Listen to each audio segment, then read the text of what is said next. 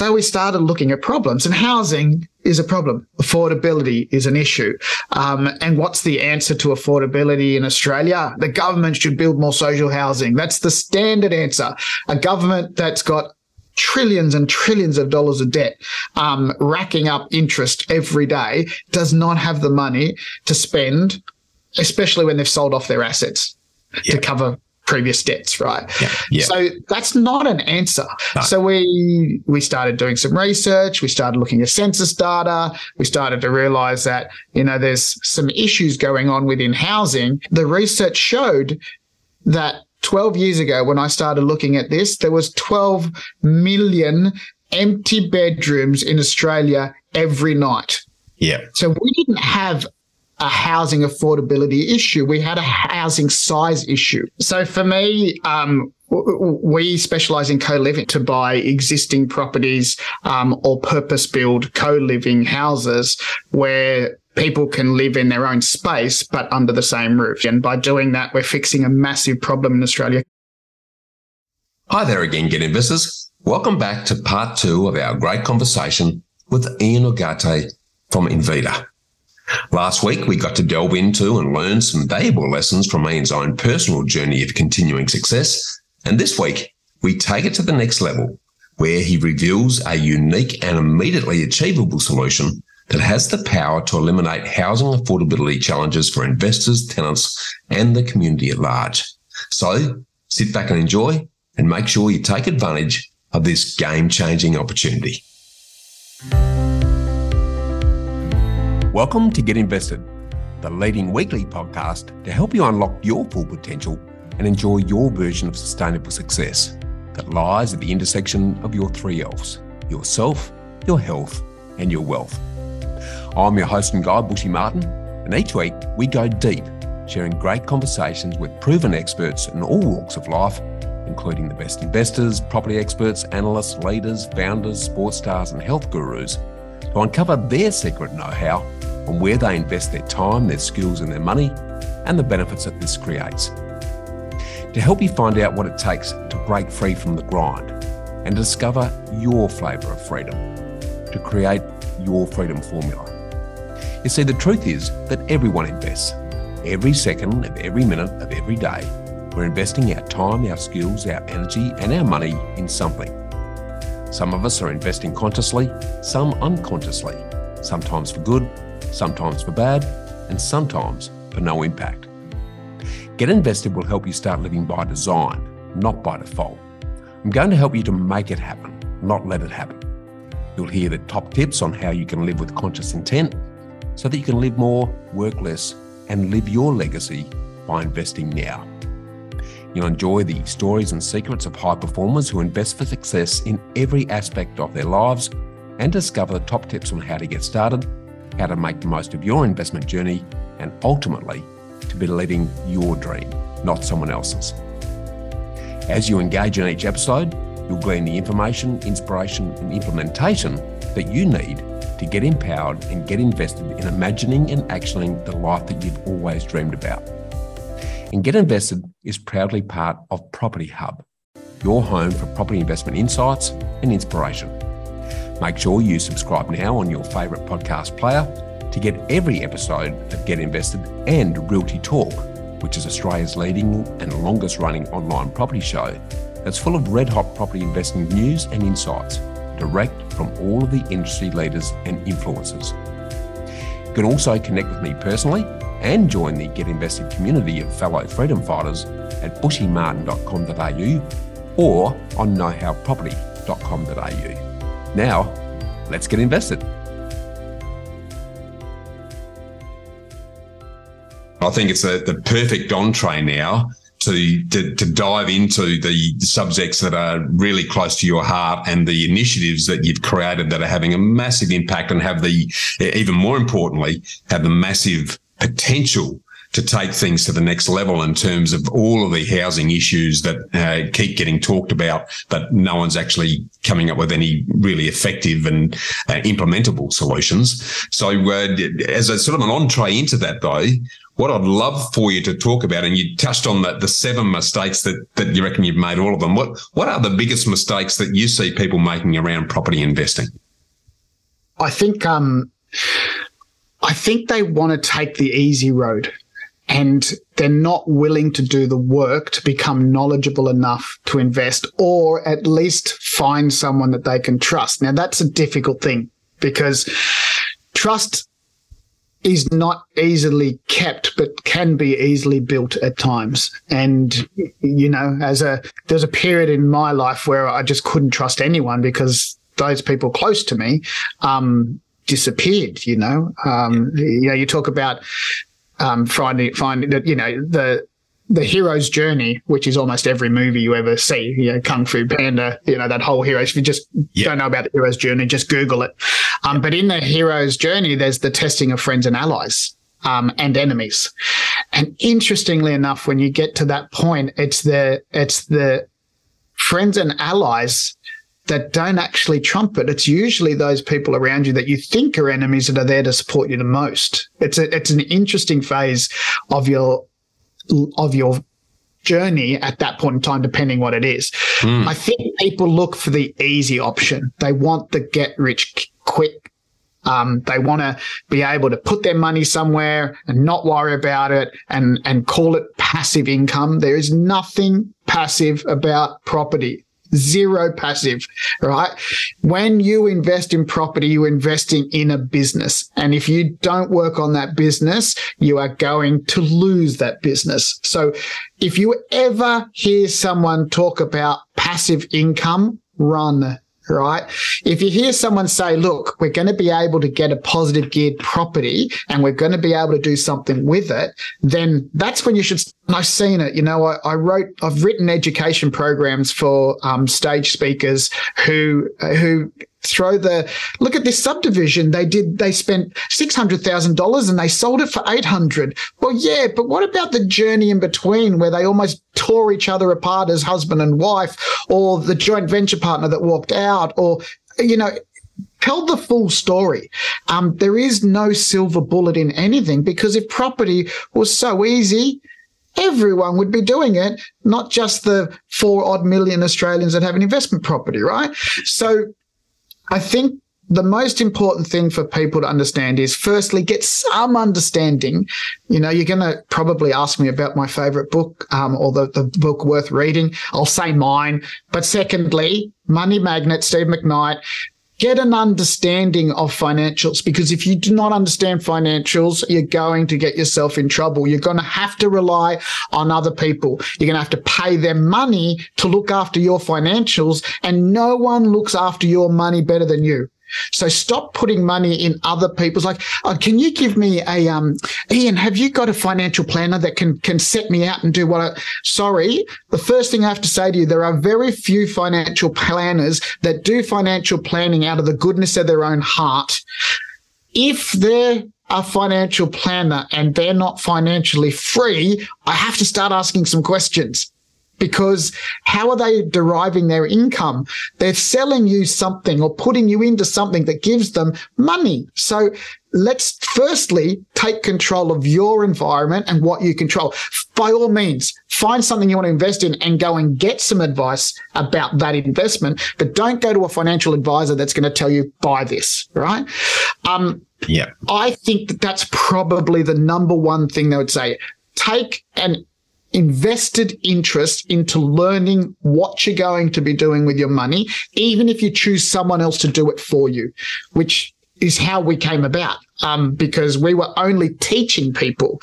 Yeah. The one thing that I found by teaching people um, in property, and I taught everything from from subdivision through to co-living. I taught everything and wrote programs on everything. Yeah what I realized is that people's actual um, transaction rate of going from education to actual property deal was very low. I can tell you the numbers in in my fraternity higher than the rest of them because I've been involved with a lot of them. Um, Ninety out of hundred percent of people that will buy um, a program, about um, eight or nine percent will actually do a deal, and three percent of them will be successful. In my program, it's a little bit higher. So if you think about that, the three percent that were successful, I've started to question myself: well, were they going to be successful anyway? I might have had a little a bit of input into them, but they were probably driven. They had the right self mind and the ability to be able to look at their health and everything around it in a positive way and probably had already succeeded in some part somewhere else in their life, right?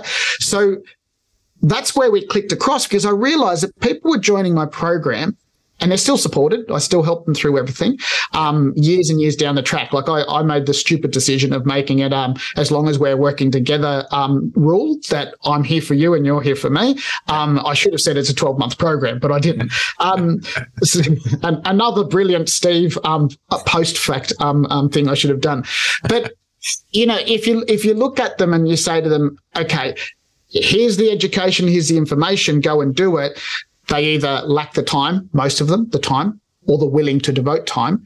Um, they don't have the experience and they don't have the confidence. What if it's the wrong floor plan? What if the numbers don't work? What if it's in the wrong area? What if I buy because, you know, and that's why with all of that um, information, that's why these marketeers that sell house and land packages are so successful because they do their glossy brochures and answer all of those objections that are in their head. And by the end, they're convinced that they should buy. Now, remember, we're doing house and land packages. We're doing co-living ones, um, which are negative vacancy rate. Yeah. But I can understand how people go, I'm too busy. So let them make my decisions. And then yeah. they've got, then they've got someone to blame if it goes wrong. Yeah, it's spot on. Absolutely spot on. I love that, mate. Uh, you, you, you, touched on your book, which I'm going to come back to shortly, but I, I now want to sort of dive into the, the meat and potatoes of the, the issues that, that you've foreseen and, and come up with some really workable, uh, actionable solutions to. Because as you know, there's a lot of negative talk and lip service given the media about housing affordability, housing supply and the rental crisis. And as we've already talked about, there's a lot of finger pointing and blame, but very little action that's affecting all property players from buyers, investors and the tenants. What's your read on what's really going on here and, and what are the causes to start with before we talk about your solutions? Uh, okay, let's let's firstly start at the top. There was a recent study that came out last week um, about housing affordability and how governments are writing policy, but they're not really serious about the investor fixing the problem. Yeah. They're doing lip service. You know, you do the Queensland Housing Summit. It was all about making sure that the politicians, with the New South Wales and South Australian joining in on the conversation, because that was the right thing to do to be able to get their numbers up for the next election, especially New South Wales, which looks like there'll be a change of government. So, you know, they're, they're creating this stuff at the top without really thinking about what we call in political terms as a political advisor um, unintended consequences yeah. You know, um, as an example, recent policy change in Queensland because of our input into the housing summit and making these changes. Um, yeah. They've created a co-living product, which which is policy, which is great for Queensland. And then you go and implement it, or you're about to implement it in a in a council area, and the unintended consequences is that now your foot you you, you get um, hit with a seventy thousand dollar infrastructure charge for a, a, a house that was five bedrooms or four bedrooms. It's now five. It's got now got a maximum of five people in it. And the council says, well, because we can charge you, we're going to charge you. And you say, why? There's an increase to infrastructure. I said, that's a four bedroom house that can have five people in it. Are you telling me that those five people are going to flush toilets differently to anyone else in a family home? Like, let's be serious here, right? Yeah. So the uptake of affordable housing um, investors fixing the problem isn't happening because there's no um, link between the private investors and the policymakers, the yeah. bureaucrats and the politicians. What usually happens is they get larger building companies, um, you know, larger development companies and all, and their say is not really a mum and dad investor say. It's a, it's a company and my profits say, um, and I, I think you know, when you look at the demographic, we need to change the way that we think about housing. Simple. Yeah, absolutely spot, spot on. I, th- I think this disconnect between the the political policy environment and what's happening on the ground. You know, a lot, a lot, of the politics is all about thinking about the next three years, and therefore they've got to be perceived to be doing something without actually doing anything. And uh, that, that's why nothing changes here. And, and I, I know I'd love for you to expand on this, Ian, because you know, I think you've you've nailed it when when you've said previously that it's not about the housing supply issue; it, it's more an issue about the housing mismatch. Can you expand on that a bit for us so that uh, everyone listening in really gets what what the issue is here? Yeah, sure. In the previous episode, I talked about um, me getting to the point of suicide um, before I had to make a change with what um, and I'm a brick in the face guy. Something has to drastically hit me in the face before I'll make the change. And that change was pivoting our business away from big block developer to um, community outcomes. So we started to do the research and we sat, um, we sat out here uh, in literally in a caravan coming up with um, ways to fix a housing problem. And we started to do this research. Um, and so the census data um, from 2011 to 2016 was what we had at the time. And we started to look at it and um, you know, we started to realize that there were some numbers that were popping up that were different to what we expected. And that was that um, there's 12 million empty bedrooms every night in Australia because people build four bedroom, two bathroom homes and only 2.38 people live in it right? So if you've got parents in one room and a child in another, um, that means that there's two empty bedrooms, which is either an office and and the other one which is full of crap that you can't fit in the garage. Okay, uh, so if we looked at it from a different aspect and said, well, how many new homes get built in a period and how many um, how big's the households that are needing them? So the census data from 20 um, 2011 to 2016 we're looking at the amount of new homes that got built in that five year period versus the amount of new households that got created. So new homes, pretty simple. Um, basically, a new house gets built, um, it gets put into the census data. When it comes to new households, we're talking about my former household as an example. Six people. So my ex-wife and I, four children, four daughters. Um, one daughter moves out with her boyfriend and one household created. Um, another daughter moves out and lives on herself, another household created. Um, Christine and I divorce, another household created. So out of one household, four households pop out of the woodwork and, and there's a daughter that's about to create the next household. Yep. So between 2016 to 2021, 82% of all new housing that was built or brought to the market was four or five bedroom houses. 82%, right? At the same time, 69.5% of the new households were singles and couples. People that need studios, one bedroom or two bedroom homes, not apartments, homes, where the grass is outside. So that was 2016 to 21 data. 2011 was le- was less. So we're seeing a growing trend that the new housing being built is not fit for purpose for what the people need it for. And if we've got back in 2012 12 million empty bedrooms, today I think it's it's definitely more than 13 and a half and growing. 13 and a half million empty bedrooms because of this stock coming to market.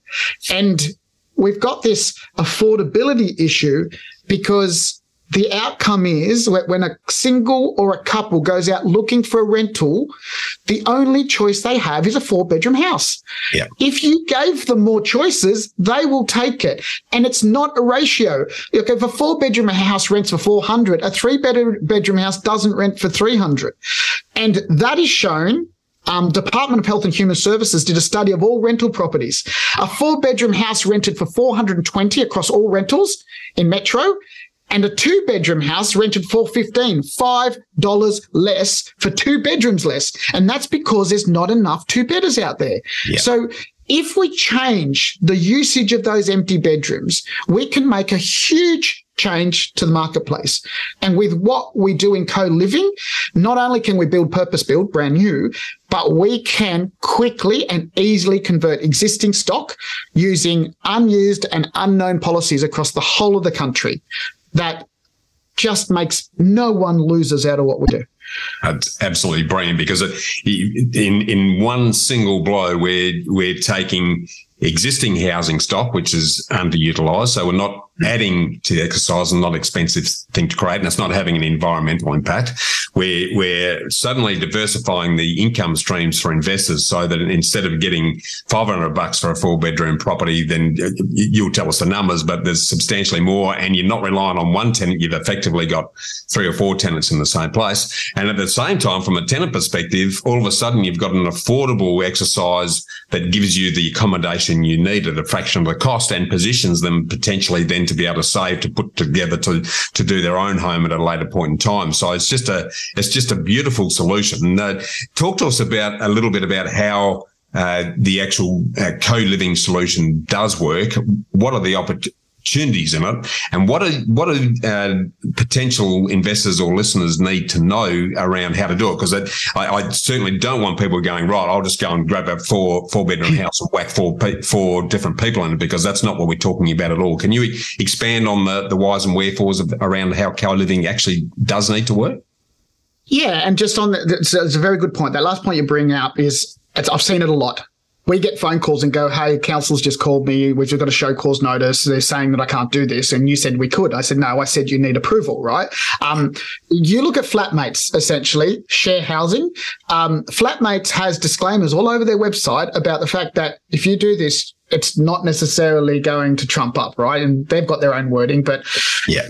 This is a full legal application. Now, we only operate in areas where we can do um, private certification approval or so that's either I go to my private certifier or a building surveyor and I say, Hey, here's the plans that I would normally give to council. Can you sign them off privately and then send it off to council on my behalf? You're more efficient. Um, and you're going to turn up to my project and sign it off, um, on time rather than waiting for a council to do it. Yeah. So that means that it's all of WA, all of Victoria, all of South Australia, now all of Queensland. The New South Wales state government um, paid for my advice um, to create their new co-living product, but they didn't take my advice. And that's where the bureaucrats had they they had to put a tick box in, and that was did we get consultation from an advisor, and that was it. We are doing a pilot program, so I'm hoping that New South Wales will come on board. Is we either purpose build, um, but if for the discussion of those empty bedrooms, you either own an existing investment property or we'll buy one for you. We will get the approval we start and we turn a four bedroom, two bathroom house into either a four bed, four bath, a five bed, five bath, or a six bed, six bath, depending on the house and the policy and the approval process. Yeah. We move in on the Monday with my builder's license. By the fourth Friday, it's completed. So we've and and we're good at what we do. We never go over time. We never go over budget. The only time you'll get any variation is if we open up a wall and we might find some termite damage or something. We need to repair that. Yeah. Um, we furnish in the two weeks following. Um, and we stage it, take the photos, put it online. You are literally only out of pocket almost only six weeks. So by the time that you're ready to take the rentals up, we project, we property manage for you as well. We already have two or three ready to go into that property because they know it's coming up because they missed out on the last one two weeks earlier. So we put a, a new property to the market every two weeks minimum um, in most states. So what's happening here is that people are realizing that they can move into our properties and be better off as a tenant or a resident is what they are. Um, the, so so as an example, let's take um, four four bedroom houses, and currently there's singles and couples living in those houses. Yep. It's the only stock they've got available. There's nothing else or no other choice on the market. You ask a real estate agent, do couples like four bedrooms? They love four bedrooms. They always rent. It's the only thing for them to rent. What we do is we take one of those houses out of the four. We convert one of those and then we say to the singles and couples that were living in the other three, plus the one that's living in this one, hey, instead of paying $600 a week, we're going to charge you three to 350. We're going to include utilities in your costs and you only have to look over after a small portion of um, the house. You've got your own bathroom, you've got your own kitchenette, and you can cook in a, with a pull-out stove. You um, have your own sitting area and your own bedroom with a walk-in robe. Rent this. Share the common kitchen if you want to use the oven. No one ever goes in there. And use the laundry, which is every, which you go twi- twice a week, fully furnished and they come in droves. They save themselves one third to one and a half off their normal weekly rent. They get their utilities included. It means they can start saving some money. Within three to five years, we're getting professional couples moving into these properties and saving a deposit to buy a house so that she can have a baby, hopefully before the age of 40. Then we've got the 55 single female, the biggest growing demographic of homelessness in the country right now. A woman that's looked after house and home for the last 20 or 30 years who ends up in a divorce with a crappy settlement because the kids are no longer at home. She's got no super and the kicker is she can't get a job because she's got no experience or a qualification because she gave up 30 years and devoted that 30 years to husband, home and kids. And these are the most qualified people in the country. They handle finances, timetabling, you know, anything that you can, you can imagine they've handled, but they can't get a job. So they see what we provide. They come in and when we first, and I didn't know this existed until we started putting these properties to the market and we would get knocked, knock on the front door after front door after front door of, and you go, and eventually I had to ask the question. Yeah, I just can't find anywhere. I'm sleeping in the, in the, in the van. It's my home. You, no, you're actually homeless. If you're couch surfing or sleeping in a car, pretending to be Thelma and Louise, I'm sorry, you're homeless. That's what's listed as, right? Yeah. So we learnt very early on because then we decided, oh, we'll just put five women in a home together. And then they tore each other apart. They wanted to stab each other because they're very fixed in their ways. But they're a fantastic anchor resident to put and build a home around. And then you've got the single professionals, the tradie, um, project manager, nurses, doctors, accountants working their way up the rank, right? So now the property that used to work rent for 16 for $600 a week now has four or five residents in it um, paying 300 to 350 a week so now you're getting $1400 plus $1500 plus and some areas you're getting $2000 depending on how many rooms there are um, you've got to take some costs off. Management is more intensive. So we charge, and I'll be open here, we charge 12% plus GST, where normally you can get as low as 6.6%. But we're very, very good at what we do. And it's a specialized way of being able to get people into the front door and paying six point say six percent for a four hundred dollar property. You're paying twenty four dollars a week in commission, um, which leaves you with three hundred seventy six.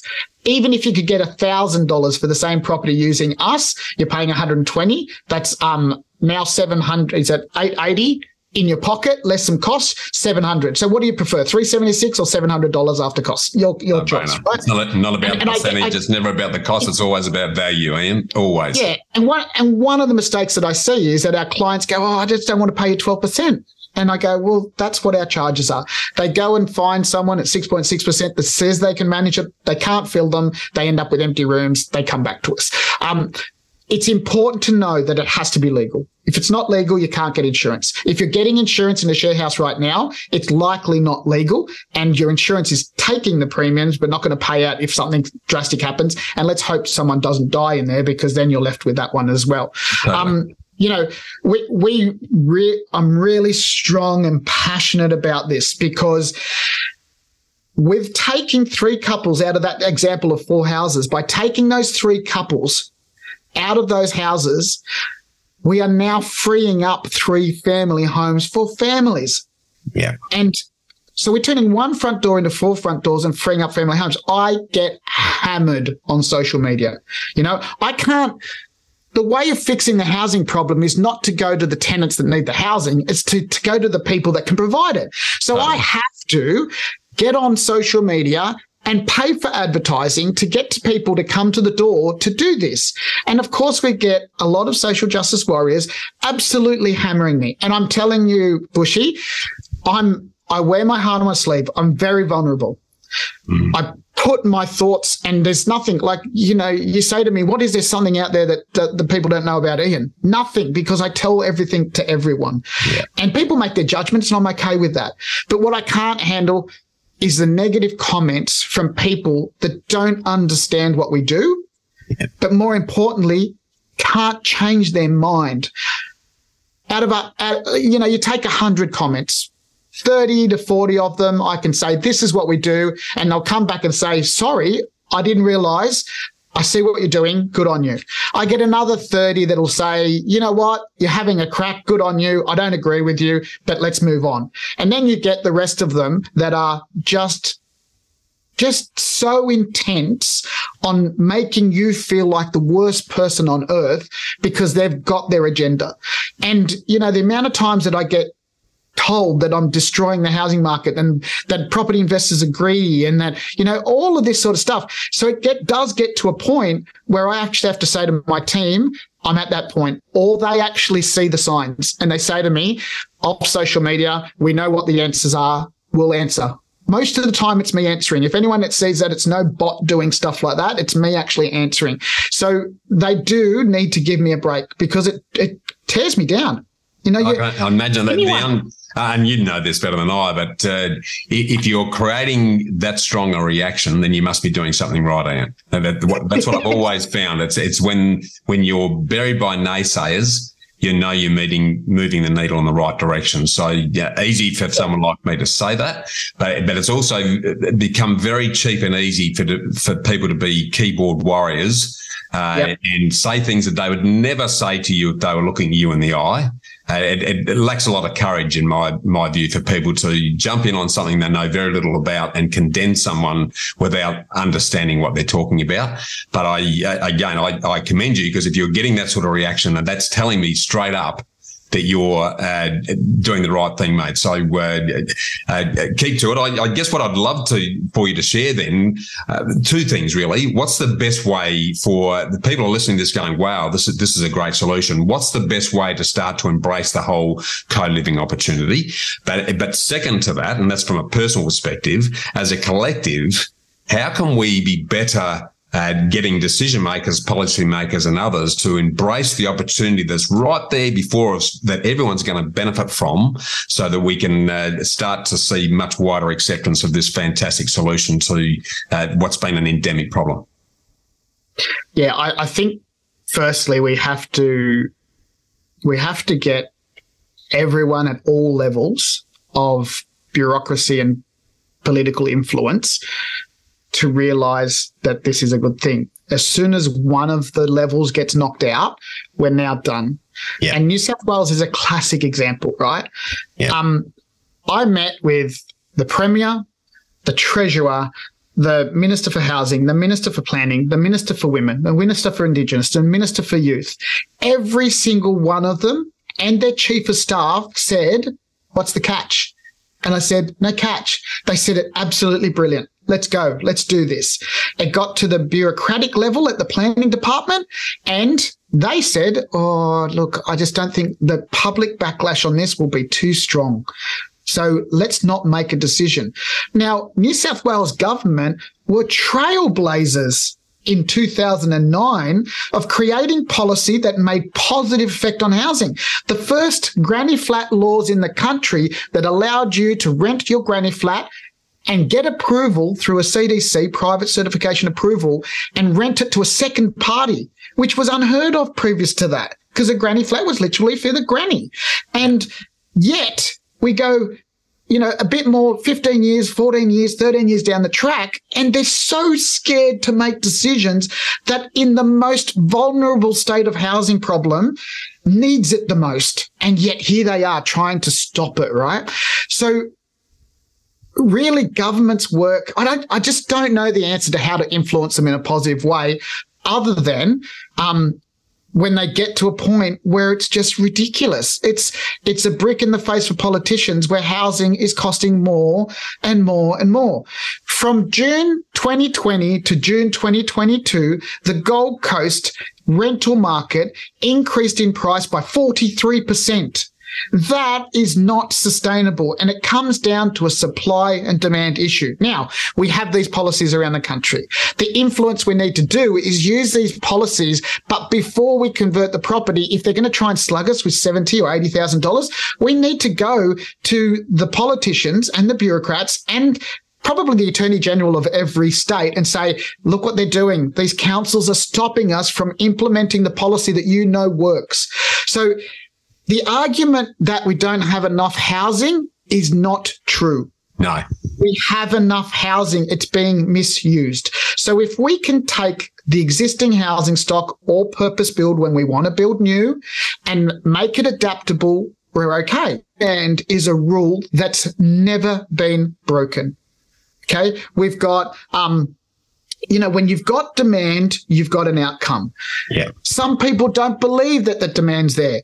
Well, I'm sure the hotel industry didn't think that there was a demand for people to rent out parts of their home. Yeah. And short stays via Airbnb mostly took that market and took it and damaged the rest of the market. So I'll tell you this in the top 20 most unaffordable cities every year, Australia has 13 or 14 cities every year for the last 10 years. At one point in time, Hobart, Hobart was the second most unaffordable city in the world behind Hong Kong. And that was because there was 800 short stay rentals on the marketplace taking away long-term rentals. So when you look at housing housing costs versus wages, it was there. Sydney's generally second, um, but Sydney got topped by Hobart for a period of time. Now, if we are continuing with short stay, we're damaging the market. I'm sorry. It's just plain and simple. I know that you're doing great cash flow and all the rest of it, but why give up the cash flow of co-living to be able to get the same cash flow of Airbnb, where you've got to make sure the cleaners do this and all that. The intensity is so big, you're damaging a market and you're getting the same or less cash flow than if you did co-living. Like it's a no-brainer to me. Absolutely. And if we're taking, if we're taking existing housing and converting it and creating more stock for the people that need it the most, then ultimately what's going to happen. Now, here's, here's the thing that people may not like what I'm about to say. I am covertly working towards a housing outcome that's not going to benefit long term property investors. All right. It's going to invest, it's going to help a property investor that's going to be in there long term. But if you're a short term property investor, then I'm going to try and destroy your market. I'm going to be, a, I'm wanting, I'm wanting to upset it because if I can supply enough of the housing that we put to market, then what will happen is they'll free up houses. There'll be too many free houses. Our vacancy rates will start to increase, which means property rentals don't usually go down, but they stagnate. Yeah. And if property property rental prices stagnate, the commodity of buying an investment to be able to get a return on your investment is now not going to be as attractive. So are people going to invest in stocks, shares, crypto or property where's the return going to be best for me? And if I, if the oversupply happens, then property prices and people not going to properties are going to stagnate. And then maybe wage growth will get to the point where the great Australian dream can be the great Australian dream again. Because I can tell you this current generation, they're waiting for you to die to sell your houses. So they're all maybe they'll probably just sell it and go and put it into crypto for some bizarre reason. but really, um, and you know, I always enjoy when I'm speaking in public, um, you know, with a room of 100, 200, 400, 1,000, asking how many people have a 25 year old plus living at home and the show of hands. And I, my, my standard response is they're not there because they like you. Yep. So true, mate. So true. I, I, the what you're talking about here is is going to be quite revelational to a lot of people.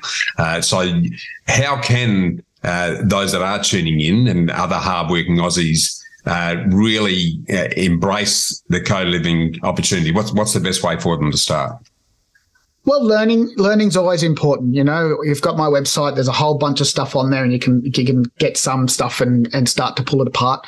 Um, I've taught other people how to do this. Uh, you know, so if you want the master, have the master. If not, go and have a, have a see look at the apprentices around the place that have have successfully implemented this in as a strategy and and have also decided to fix the housing market as well.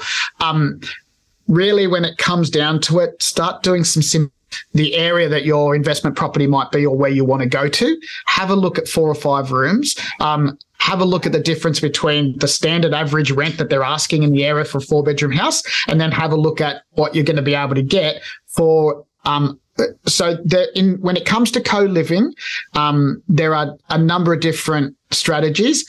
Our strategy is every person should have their own bathroom and kitchenette. I wouldn't want to share a bathroom with anyone else, so why should they? That's yeah. that's the way we do it. Now there are other providers that do share bathrooms. It increases the complexity of the management um, when you start to share areas.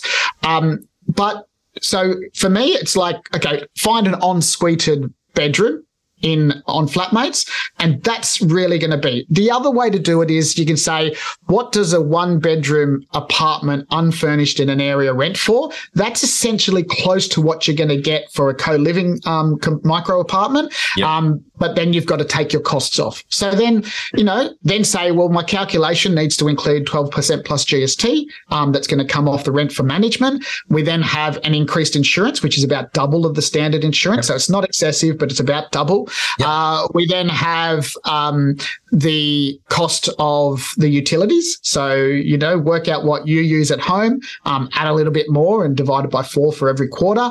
Yep. Um, you know, there's ways to be able to manage property. So, as an example, we give everyone an air conditioner. And you might think, are you crazy? Like they'll just turn it on and go. Well, we use a system that turns the air conditioner off every 45 minutes learning along the way. And we that same system also has an inbuilt proxy. So if you're listening to this podcast and you ever rent one of our properties and you turn it down to 16 degrees, it's actually operating at 21 degrees. And if you turn it up to 28 degrees, it's actually operating at 25 degrees. Um, so, you know, so you've got ways to be able to now. The other thing is we put aftermarket readers in. We include utilities every quarter, but if they go over a certain amount, which we've got readers in the switchboard, we can then charge them. So if you can measure them, you can charge them. Really, what I'm talking about is there's information that people need to get to be able to make a decision on whether this is a good move for them forward.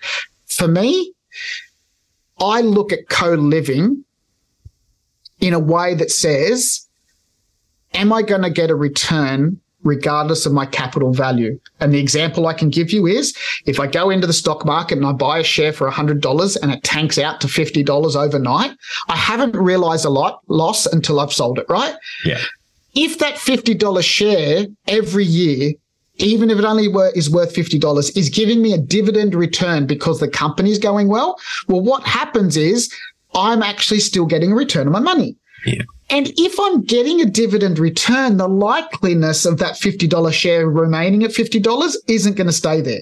So with co-living, if you're concerned about the property market, now I'm an outlier here. Um, you know, myself and two other, um, um, property commentators at the beginning of COVID said buy. If you don't buy now, you're going to miss out. There's going to be a run that's like crazy. I've got this. It's it, you go back through all my YouTube stuff and exactly the same. Right now, people are saying that the market's going to tank. And I'm saying, no, we are about, um, you know, two to three years away. I'm saying end 25, beginning 26, when we're going to see a GFC type tank.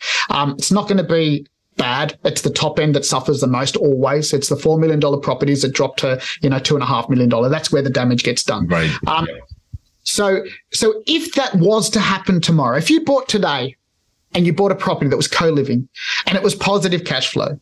And you know rents are increasing you know quarterly at the moment like hugely because we've got a negative vacancy rate.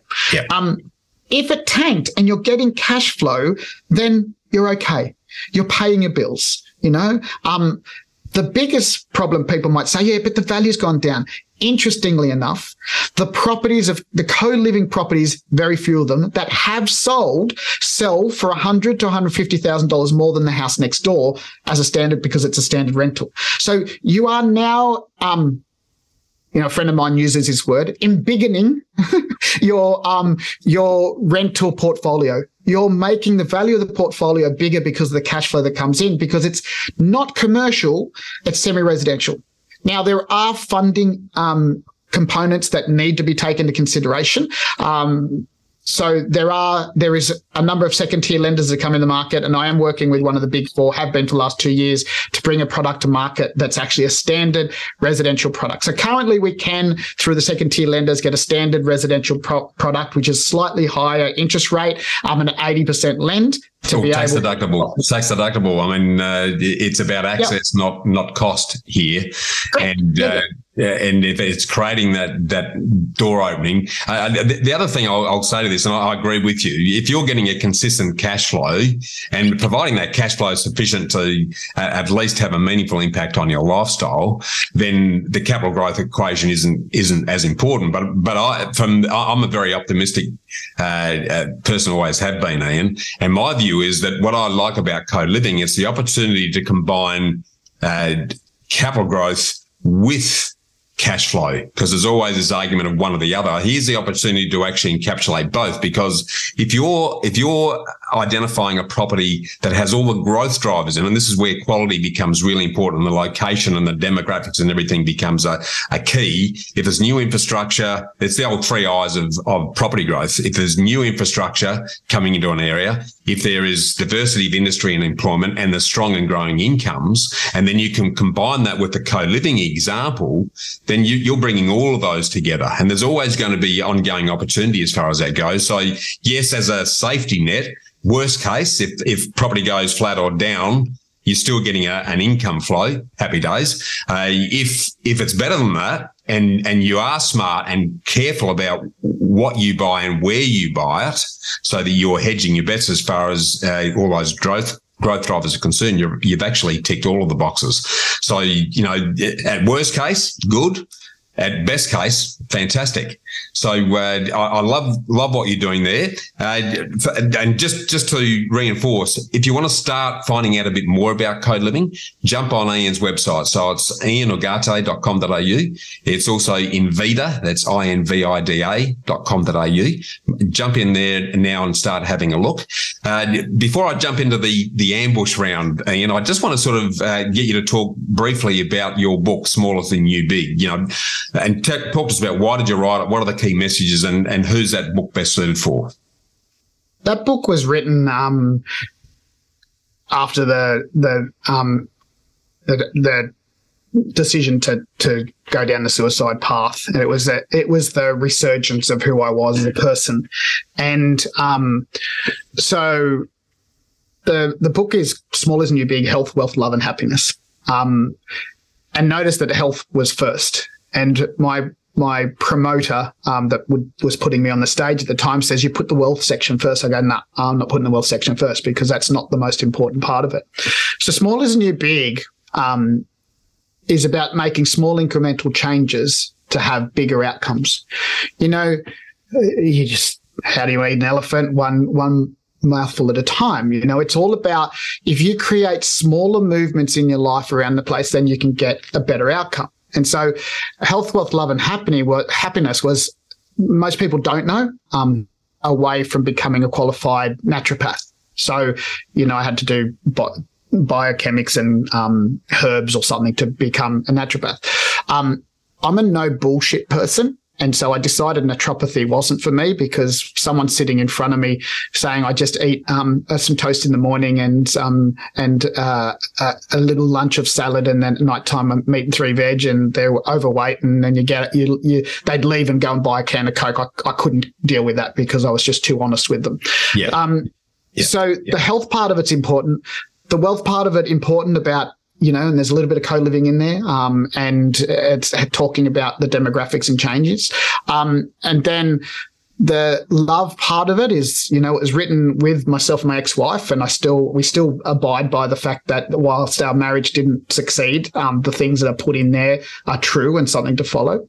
And happiness is about what can you do in your life to to make a difference, to to give you happiness, and and you know we all know that if you help other people out that happiness comes as, as part of that so that that was put together um, it's a little bit old um, and we we're close to i'm close to another book being released which is solely about co-living um, but yeah health wealth love and happiness was just about um, my resurgence into life and and making every day count I love it. But uh, uh, true wisdom is timeless, Ian. And what you've just talked about there doesn't have a date on it. Uh, yeah, all of those things are going to be applicable to all of us. And let, us face it, we, we've all made mistakes in life and, and learned from them. That's the important thing. I, like you, I, I burnt my first marriage because I was an absentee. I was so career focused uh, that uh, no great surprise. My, my wife decided that uh, she didn't want to live that way anyway. And I, I re- and I still regret that uh, as one of the things that I hold near and dear to my heart because uh, of the impact on kids and everything else that goes with that exercise. So I, I, I uh, understand what you're talking about in that regard, but it still would still be a great read in terms of just getting those because so many people just focus on the property piece. But as we've already said during this conversation, there's so much more surrounding that that's going to create a sustainable exercise for that. So I'll just uh, add, I'll just add one thing there. It is a self help book. Like there's some exercises to run through it and do what it did. Um, if you get the ebook, it's no problem. But in the um, original paper copy, there, I've got links all the way through to be able to get to different websites to help you out. Great, brilliant. Well, that, that's awesome, mate. So, yeah, I, I, am really excited about what you've shared with us on on all of that, mate. I, I now do want to jump into because I'm going to give sure. you a blindfold and cigarette and and, and run you through the ambush fast four. So, uh, the first of those, mate, is what's your favourite quote and why? Uh, um, it's actually one. It's mine, and I live by it. Um, every day, given the opportunity to make a decision take the uncomfortable option every time because no level of success has ever been achieved without some level of discomfort. Love it, love it. That's a that's a great motto to live by. Uh, we've mentioned a few books. Uh, we've mentioned Steve McKnight's Money Magnet, and we've m- mentioned yours. Are there any other books that you'd recommend we read, and and why? Oh, you know, there's so many lists, and, and they all come together. I think there's a great book called Grit. Um, you know, it's about getting yourself into a place where you can push through anything. Um, I also like David Goggins. He's got a chip on his shoulder, but you know, there's a, that's a way to just be very careful. You don't go out and destroy your body after reading his book or listening to his ebook. Yeah, it's a good point. Very good point. Uh, switching back into the investment arena for a second, what's the both the worst and the best piece of investment advice that you've ever received today? Um, a former mentor who's no longer a mentor in 2010, I told her, um, I'm going to buy a thousand dollars worth of crypto and I'm going to teach people how to do this. And she said that shit will never take off. And I didn't buy the thousand dollars worth. Um, the best is from Steve um, McKnight. He said to me, Ian, small is the new big, but less is the new more. That's probably the best advice I've had. I love that. Uh, you know, one of the first questions we ask people that we help is how much is enough for you? Because if you answer that question, everything else is irrelevant. It's yeah. not about bigger, better, uh, which uh, people get stuck on and fascinated on. Their egos get in the way. But uh, mate, that's a, a, piece, of, another piece of gold from Steve. But um, and and this one will work beautifully for you because I, uh, from the little bit that we, we've shared uh, this is something that's important to you. What's a, a, personal habit, a rewarding ritual, or a daily discipline that you employ that's contributed most to your success today? Talked about exercise, health, and movement. So I, I try to run somewhere between seven to ten k's a day, um, every day, including Sundays. And people say you should take a break. I think um, one of the important things in life is to um, let people around you, close to you, as a habit know that they're worthwhile in your life. So, you know, um, I constantly and consistently tell Holly how beautiful, how amazing, how wonderful, how intelligent she is. Um, Shakina, uh, my stepdaughter, whenever my daughter, I, I may let myself down when it comes to my team because my team is such an awesome team. They're, they're so devoted to what we do. They're here because they got sucked into the vortex and they just love being part of everything and um, so tell people around you that you appreciate them. That's probably a good habit for your success. Yeah, the, the fulfillment piece that comes from that as well, mate. It's you know, in, in giving we receive. There's there's no question about that in my my head.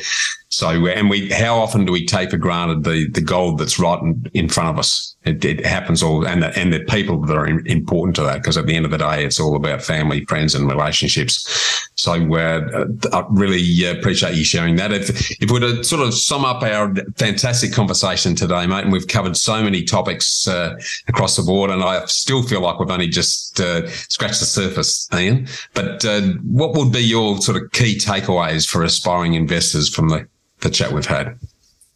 I think the first thing is know your market, know what you're investing in. We talked about that. Um, that's really important. Putting your money in someone else's hand, hundreds and thousands of dollars without understanding you know what you're doing. Don't ever negative gear. Like, you know, the, only time you should be negative gearing is if you're in a development deal and it's in holding phase. But to go specifically go out to save yourself some tax is the most ridiculous strategy you would do. Um, invest for the community if your number one target is to get an outcome that's beneficial to the community, honestly, then and it makes financial sense, then do it that way because the the the benefits internally for your soul are huge. And then um, the one thing I always sign my books with is um, get uncomfortable. Love it. Love it, mate. Uh, it's something that that's often talked about, but very few people actually do the do. Uh, mate, I've uh, really enjoyed this conversation and, and looking forward to doing many more. But uh, what's what's new and next for you? Um, definitely um, pushing the business into helping um, investors into house and land packages that are beneficial to community, to them, and to the people that are going to live in them. Um, you know, the the the next the next best, best thing. Like I, I was pioneering investment strategy in the the new generation of co living twelve years ago. I'm now moving into the adaptable home. Um, that is a home that's built today that can be used in seven different ways. So a first home buyer can get, get in their home, live in the section of it, rent out and pay their mortgage down. They can have children and grow into the house as as residents are moving out. Um, then it can be used. So that's, you know, one use. Then you've got um, a co-living property, solely co-living. You can have siblings living together. You can have a multi-generational family. You can have an NDIS property because they're built to be able to handle that. Um, you know, you can have uh, the what I call uplifers or downsizers. So it's that same couple that moved in as a young couple have now gone through their circle of life. Now retirees living in a component of the house with a caravan in the um, driveway and income coming in.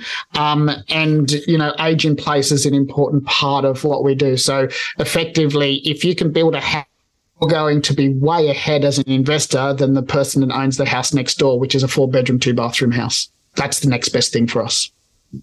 Love it. Absolutely love it, mate. Uh, for those that have uh, listened in that have really resonated with your message, how, how can listeners find out more and get more involved with you, Ian?